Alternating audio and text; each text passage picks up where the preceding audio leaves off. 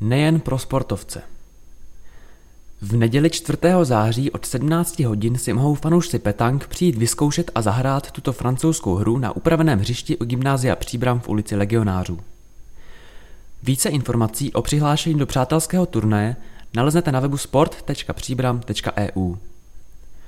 Sportovní manažer Jan Hadraba dále informoval o druhém ročníku Sportovního dne pro školáky, který navazuje na projekt města Sportovní den pro prvňáčky. Ve spolupráci se sportovními kluby se uskuteční v úterý 13. září ve sportovním areálu pod Svatou horou. Představí se 12 sportovních oddílů, které převedou jednotlivé sporty a ukážou žákům prvního stupně základních škol, jak správně sportovat.